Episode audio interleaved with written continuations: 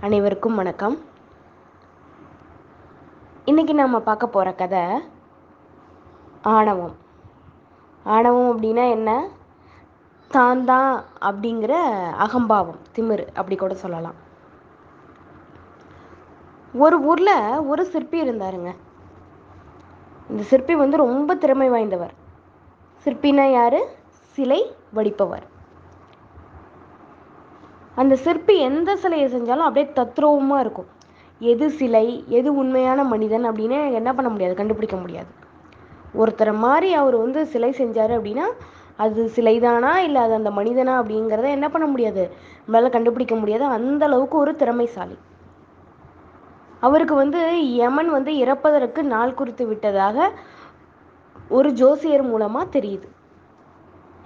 அந்த நாள் நெருங்க ஆரம்பிக்குது.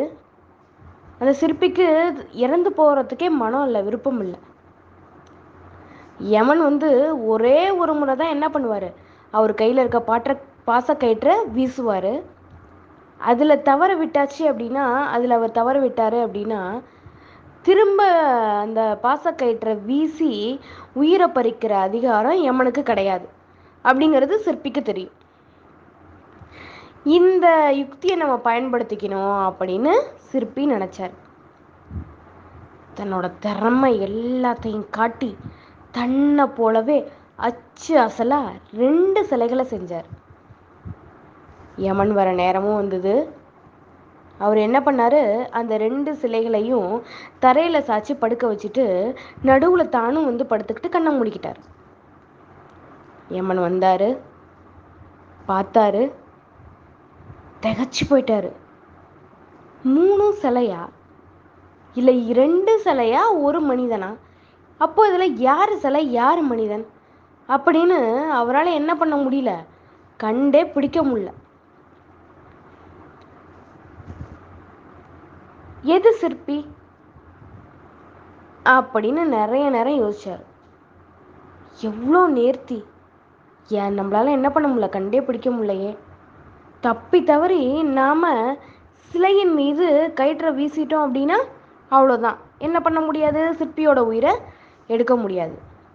நேரம் யோசி ஓடிக்கிட்டே இருந்தது. யமன் யோசிச்சுக்கிட்டே இருக்கார். திடீர்னு யமனுக்கு ஒரு யோசனை வருது. சத்தமாக வாய் விட்டு யமன் சொல்கிறாரு அட என்ன தத்ரூபமாக இருக்குப்பா. இதை செஞ்ச சிற்பியை என்னால் பாராட்டாமையே இருக்க முடியாது. என்னையாலேயே எது சிலை எது ஆள்னு கண்டே பிடிக்க முடியலையே. அப்படின்னு சொல்லிட்டு அந்த மூன்று சிலைகளையும் உன்னிப்பாக கவனிச்சார். யமன் எதிர்பார்த்தது போலவே நடந்தது. நடுவுல படுத்திருந்த சிலையின் உதட்டில் லேசான முறுவல் அதாவது சிரிப்பு தெரிந்தது. தற்பெருமை தான் அந்த சிரிப்பு. வேற என்ன? சடார்னு வீசினாரு பாசக்கயிற்றை. யார்? யமன். இப்போ அந்த சிற்பியோட உயிரை எடுத்தது எதுங்க? தான் அப்படிங்கிற ஆணவம். தான் அப்படிங்கிற அகங்காரம். கரெக்டா எல்லாரோட பிரச்சனைக்கு என்ன தெரியுமா காரணம்? நான் தான் பெரியவன். தனது தன்னோடது தான் அப்படிங்கிற நினப்பு தான். இந்த எண்ணத்தெல்லாம் நம்ம ஒழிச்சிட்டோம்னு வச்சுக்கோங்களேன். நாம தாங்க மிகப்பெரிய வெற்றியாளர்கள். என்ன சரிதானே நண்பர்களே? நன்றி.